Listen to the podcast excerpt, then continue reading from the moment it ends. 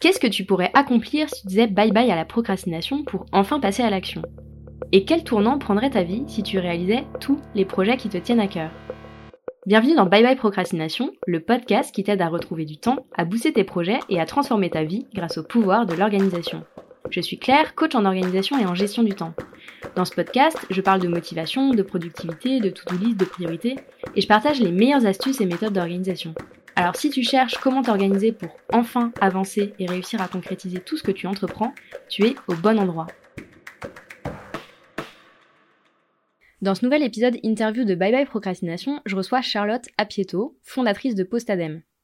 Le métier de Charlotte, c'est d'accompagner les personnes qui ont un projet de reconversion professionnelle, comme toi peut-être, des premières questions que tu vas te poser à la mise en œuvre de ton projet.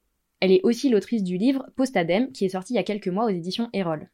Avec Charlotte, on a parlé des questions qu'on peut se poser face à un job qui ne nous plaît plus, de comment monter son entreprise en parallèle de son travail, et d'organisation évidemment. Hello Charlotte, bienvenue dans Bye Bye Procrastination. Je te propose de commencer par le commencement. Est-ce que tu peux te présenter en quelques mots? Oui, bien sûr. Donc, je suis euh, Charlotte Apieto et euh, je suis la fondatrice de Postadem. En tout cas, c'est comme ça que je me présente ici, vu qu'on va discuter de ça. Euh, et en quelques mots, ça fait trois ans et demi que j'ai monté Postadem. Et donc, ma mission, c'est d'accompagner les personnes qui sont en quête de sens et de renouveau professionnel à trouver leur projet, à lancer leur projet. Donc, on va en discuter après. mais voilà. Et sinon, sur mon passé, avant, j'ai travaillé en ressources humaines. j'ai travaillé dans un cabinet de conseil aussi comme consultante en management. j'ai travaillé dans une start-up et c'est toutes ces expériences expériences euh, mises bout à bout qui ont fait que je me suis dit, je suis pas à ma place, il va falloir que ça change. Voilà comment j'en suis euh, arrivée là en très résumé. Qu'est-ce qui t'a donné envie de fonder euh, Postadem? C'est quoi le why, le pourquoi, les motivations qui te tiennent au quotidien à travers ce projet? Il y a beaucoup de choses en fait. Euh, le premier why déjà, c'est parce que moi je suis passée par là et je sais à quel point c'est euh, euh, inconfortable, difficile, fastidieux quand on ne sait pas ce qu'on veut faire et quand on a un projet et que finalement ça se concrétise pas. le deuxième why et pourquoi est-ce que j'en ai fait mon activité, c'est parce que ça correspond aussi à là où je peux moi exprimer mes, mes talents, mes compétences, ce que j'aime faire.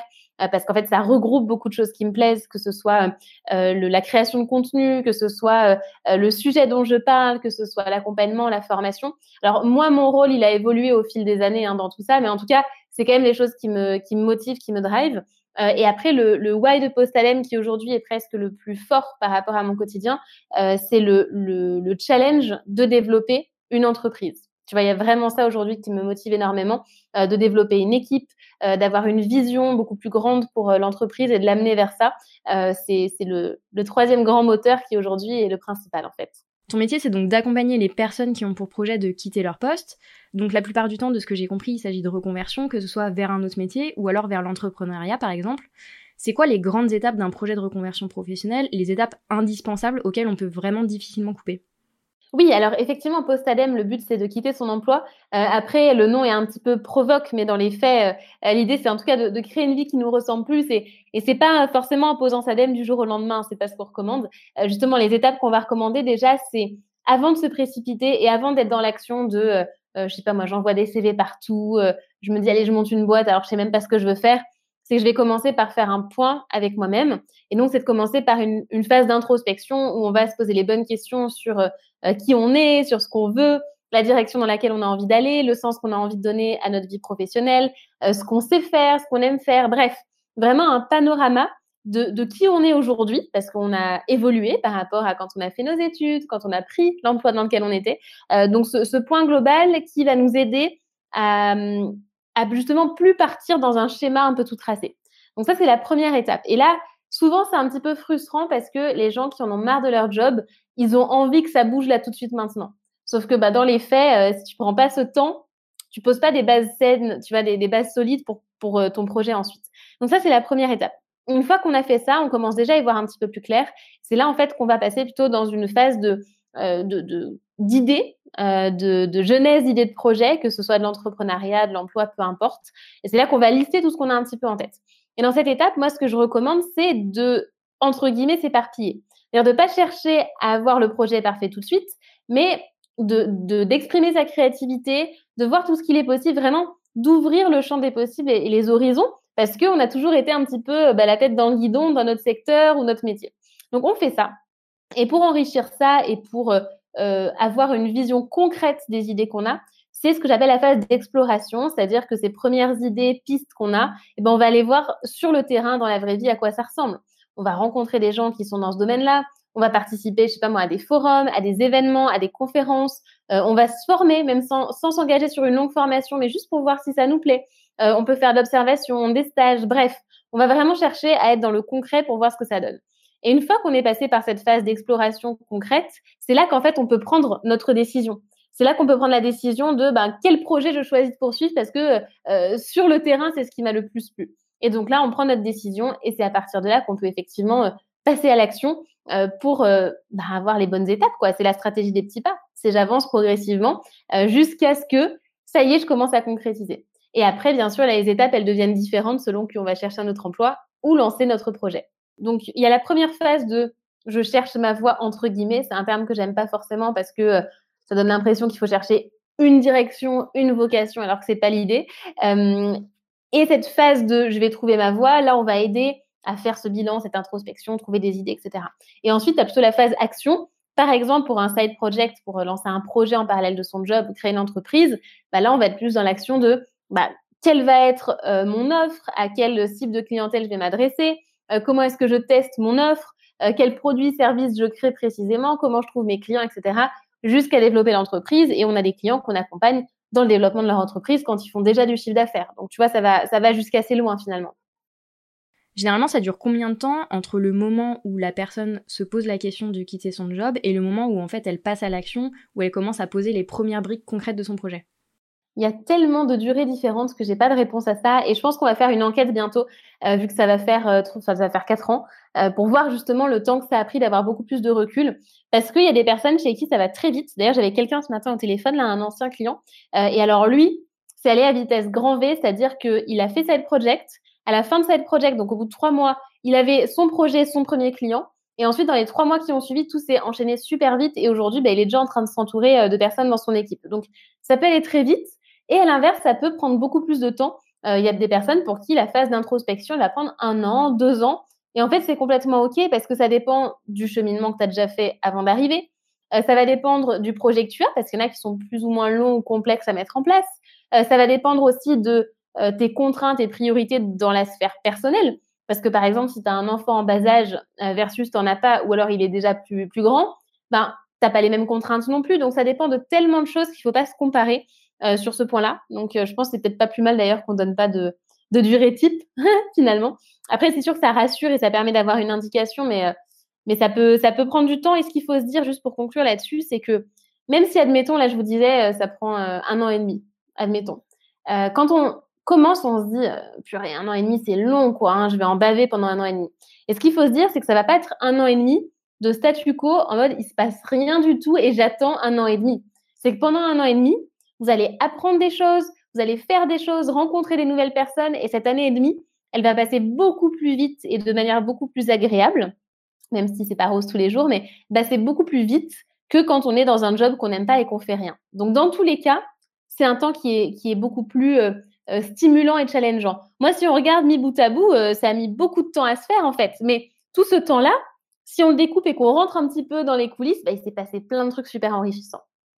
Pourquoi c'est important selon toi de se faire accompagner dans tout ce processus de réflexion et de mise en place d'un nouveau projet professionnel? Bah, L'accompagnement, ça permet, euh, dans plein de domaines de notre vie d'ailleurs, hein, ça marche pour celui-ci mais aussi pour d'autres, euh, ça permet, je trouve, de hum, gagner en sérénité. Parce que qu'est-ce qui est stressant? C'est quand tu n'as pas les réponses aux questions que tu te poses, c'est quand tu sais pas si tu vas dans la bonne direction, euh, c'est quand tu te... Finalement, quand tu hésites, quand tu doutes, etc., tout ça, c'est stressant en fait. Et quand tu as quelqu'un qui t'accompagne, bah, en fait, tu te sens beaucoup mieux. Tu peux poser tes questions, tu as les réponses. Euh, tu as quelqu'un qui est déjà passé par là ou qui va te dire, ben, c'est totalement normal que tu vives ça. Ou à l'inverse, ben là, il y a quand même un truc qui va pas et on va le travailler ensemble. je veux dire, vraiment, ça change la vie. Euh, et ça te permet aussi, bah, tout simplement, de pas être seul. Surtout si en plus dans ton entourage, tu as personne qui peut te guider, euh, personne qui est passé par là, qui comprend véritablement, même s'il ne s'oppose pas au projet, c'est pas forcément des personnes qui vont guider vers le haut parce que bah ils connaissent pas, c'est pas de leur faute quoi. Euh, et donc ça permet de ne pas être seul, d'avoir quelqu'un qui est là pour nous. Donc il y a beaucoup d'avantages et, euh, ça fait gagner aussi du coup du temps parce que forcément quand euh, tu as la bonne méthode, quand tu as la bonne approche, même si c'est pas un calcul mathématique, hein, une reconversion, mais quand tu as quand même cette base là solide, bah, tu gagnes un temps fou plutôt que de passer des mois à te poser 36 000 questions qui sont de toute façon pas les bonnes. Qu'est-ce qui peut bloquer quand on a un projet de reconversion comme ça? C'est quoi les obstacles internes et externes que les personnes que tu accompagnes rencontrent le plus souvent? Bah, le premier obstacle, en fait, c'est nous-mêmes, c'est les peurs qu'on a, euh, ce qui est totalement euh, normal d'avoir des peurs. Et les peurs, elles vont, concerner le, euh, déjà bah, la peur de l'échec, de se dire mais si ça marche pas, si je pars sur un projet et qu'en fait ben c'est un échec et puis il faut que je reprenne mon ancien poste, et si je change de job ou je demande une mobilité interne et en fait ça se passe pas bien, donc forcément on a peur de l'échec. Premier frein. deuxième frein, c'est qu'on a peur du regard des autres aussi. On se dit, mais qu'est-ce qu'ils vont en penser? Euh, Quel regard ils vont porter sur moi? Est-ce que je vais être jugée, etc. Euh, et la troisième peur qui est euh, particulièrement fréquente quand on a un projet de création d'entreprise, c'est bien sûr la peur financière. Est-ce que je vais arriver à me payer? Est-ce que je vais arriver à payer mon loyer, mes factures? Comment ça va se passer? Donc forcément, ça aussi, c'est bloquant. Donc le, les, les freins à une reconversion, les obstacles, comme tu l'as dit, c'est plutôt des obstacles internes qui sont des peurs, et ça, ça se travaille. Euh, aussi bien d'un point de vue euh, euh, bah, psychologique, énergétique, pour voir comment on peut dépasser tout ça, que d'un point de vue purement pragmatique et rationnel, où ben oui, il y a certains risques qu'il faut éviter, quoi. Tu vois, tout se prépare de manière très concrète. et donc ça, c'est les freins plutôt internes. Après, sur les obstacles externes, ben en fait, comme dans tout dans la vie, si tu vas faire tes courses, tu auras des obstacles. Hein, c'est pareil. c'est que si tu cherches un job, eh ben oui, il y a peut-être des recruteurs qui vont te dire non. Peut-être que ton CV il sera pas comme il faut. Euh, peut-être que ton projet il va pas tenir la route, que tu vas pas trouver des clients. Ça, c'est des obstacles qui sont liés à l'extérieur. Mais si toi, intérieurement, tu es prêt à affronter ces obstacles, à les dépasser et que tu as confiance dans le processus, en fait, tu vas arriver à dépasser les obstacles extérieurs. Une des spécificités de ton approche, c'est l'approche du projet de reconversion en mode side project. Est-ce que tu peux nous expliquer ce que c'est qu'un side project? Parce que je suis pas sûre que tout le monde connaisse le terme. Oui, alors un side project, c'est euh, un projet en parallèle d'un emploi. Euh, un projet en parallèle, pourquoi? Parce que quand on est euh, salarié et que bah, on a envie de créer notre entreprise, c'est pas top de poser sa dème du jour au lendemain pour monter sa boîte. C'est pas ce qui est le plus sécurisant, on va dire. Du coup, moi, ce que je recommande, c'est de le faire en parallèle de son job, et je suis pas la seule à le recommander, hein, bien sûr. Et donc, c'est ça, c'est le side, c'est-à-dire à côté, en plus de notre emploi salarié. Et donc, le principe d'un side project, c'est que on va faire ça en parallèle d'une pour voir si le projet a du potentiel, de deux, pour voir si le projet nous plaît vraiment, parce que ce serait un peu bête de quitter son job pour faire quelque chose qu'on n'aime pas non plus. Euh, et de trois, c'est aussi pour euh, euh, pouvoir sécuriser le moment où on va se lancer. Avoir déjà du chiffre d'affaires dans l'idéal pour avoir déjà une, source de revenus quand on voudra quitter notre emploi pour être dans les meilleures conditions possibles. et aussi, l'autre L'autre avantage du side project, c'est la, la, bouffée d'air frais à côté de son job, parce que quand on en a marre et que on a l'impression de ne pas utiliser ses compétences, de, de s'ennuyer dans son job, ben, quand on a un projet qui nous stimule à côté, ben, c'est quand même beaucoup plus agréable. Et quand je parlais d'un an et demi, c'est un exemple hein, comme durée, mais euh, euh, plusieurs mois en tout cas où euh, on n'aime plus notre job, si on a ça à côté, on le vit quand même beaucoup mieux, c'est beaucoup plus enrichissant. Donc là, tu m'as pas mal parlé des avantages à avoir un side project. C'est quoi, à l'inverse, les inconvénients, les choses sur lesquelles les personnes que tu accompagnes rencontrent le plus de difficultés? Eh ben, Le premier, c'est l'organisation c'est la gestion du temps.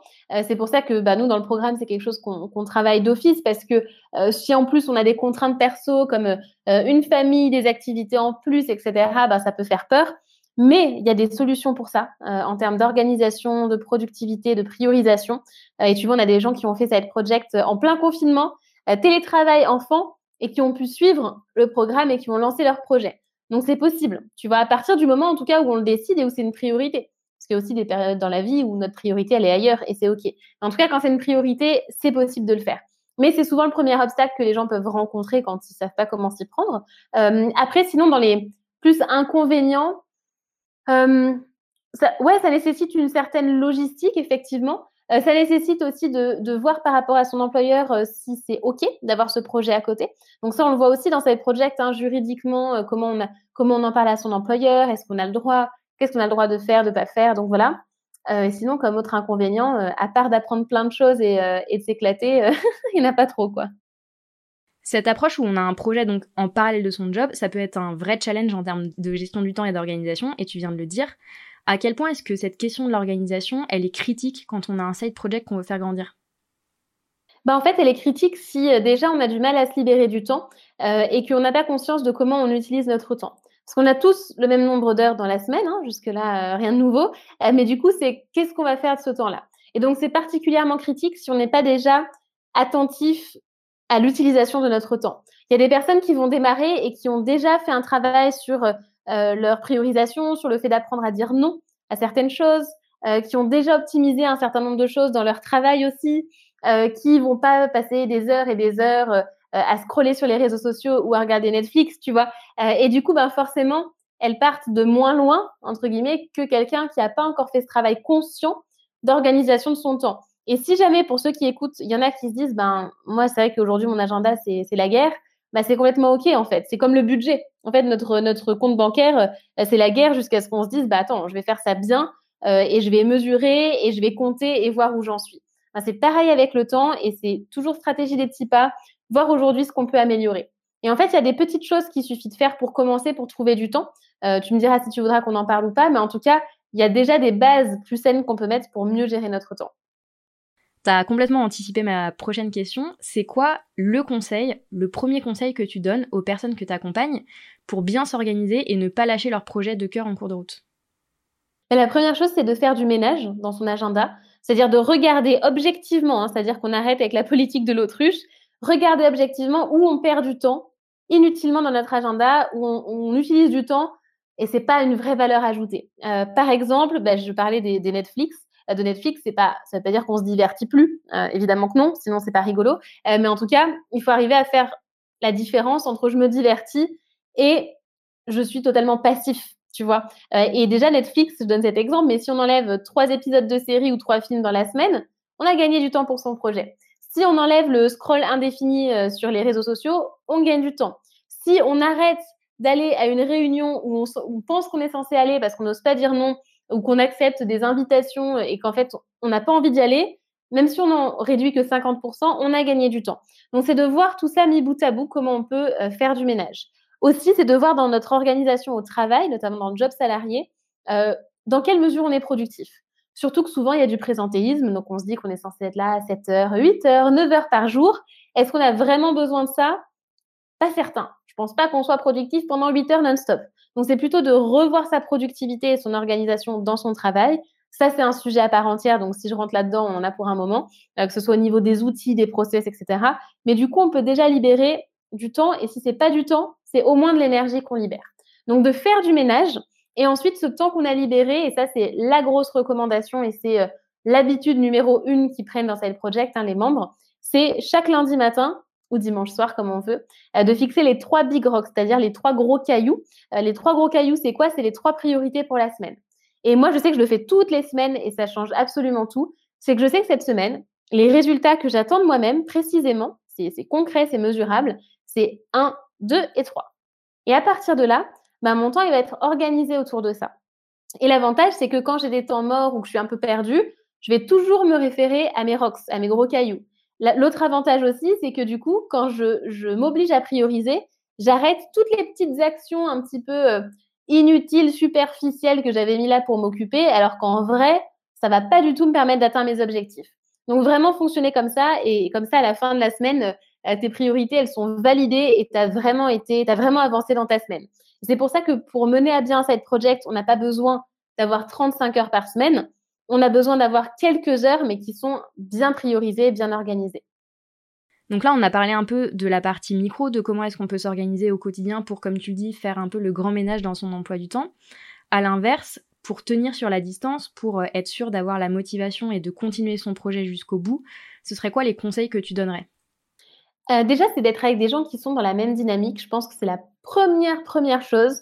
Si tu es tout seul enfermé chez toi, clairement, tu vas te démotiver. Enfin, pas se mentir, c'est comme le, je sais pas, moi, si tu fais du sport euh, à la salle de sport euh, et que tu vas tout seul, tu vois, il pleut un matin, tu es sous ta couette, on est en plein hiver, tu vas pas y aller à ta salle de sport. Tu vois, par contre, si tu as des amis qui t'attendent devant de pied ferme et qui te disent, allez hop, même, même s'il pleut, on est là, on t'attend, on est devant, ça ouvre, bah, évidemment que tu auras plus envie d'y aller et que tu vas te sentir un petit peu plus obligé d'y aller. Donc déjà, c'est quand même de s'entourer de personnes qui sont euh, dans la même dynamique, qui ont les mêmes objectifs, etc. Euh, après, c'est aussi de hum, savourer le chemin parcouru. Et souvent, on a tendance à, fantasmer un peu le résultat final de tiens, quand j'aurai quitté mon job ou euh, quand j'aurai monté ma boîte ou j'aurai mes clients ou je ne sais quoi. Et en fait, quand on fait ça, on savoure pas là maintenant. Et donc, on est toujours un petit peu dans la frustration. Et la frustration, c'est l'énergie qui nous tire vers le bas, ce qui fait qu'on perd notre énergie, notre motivation. Donc, moi, ce que je recommande, et, et je le fais au maximum pour moi-même, et c'est dur parce qu'on est, les pires juges avec nous-mêmes, c'est vraiment de, de, se dire qu'est-ce que j'ai bien fait quoi? C'est quoi mes victoires de la semaine? Qu'est-ce que j'ai accompli? Même si c'est des petits pas, je suis allée dans cette direction-là.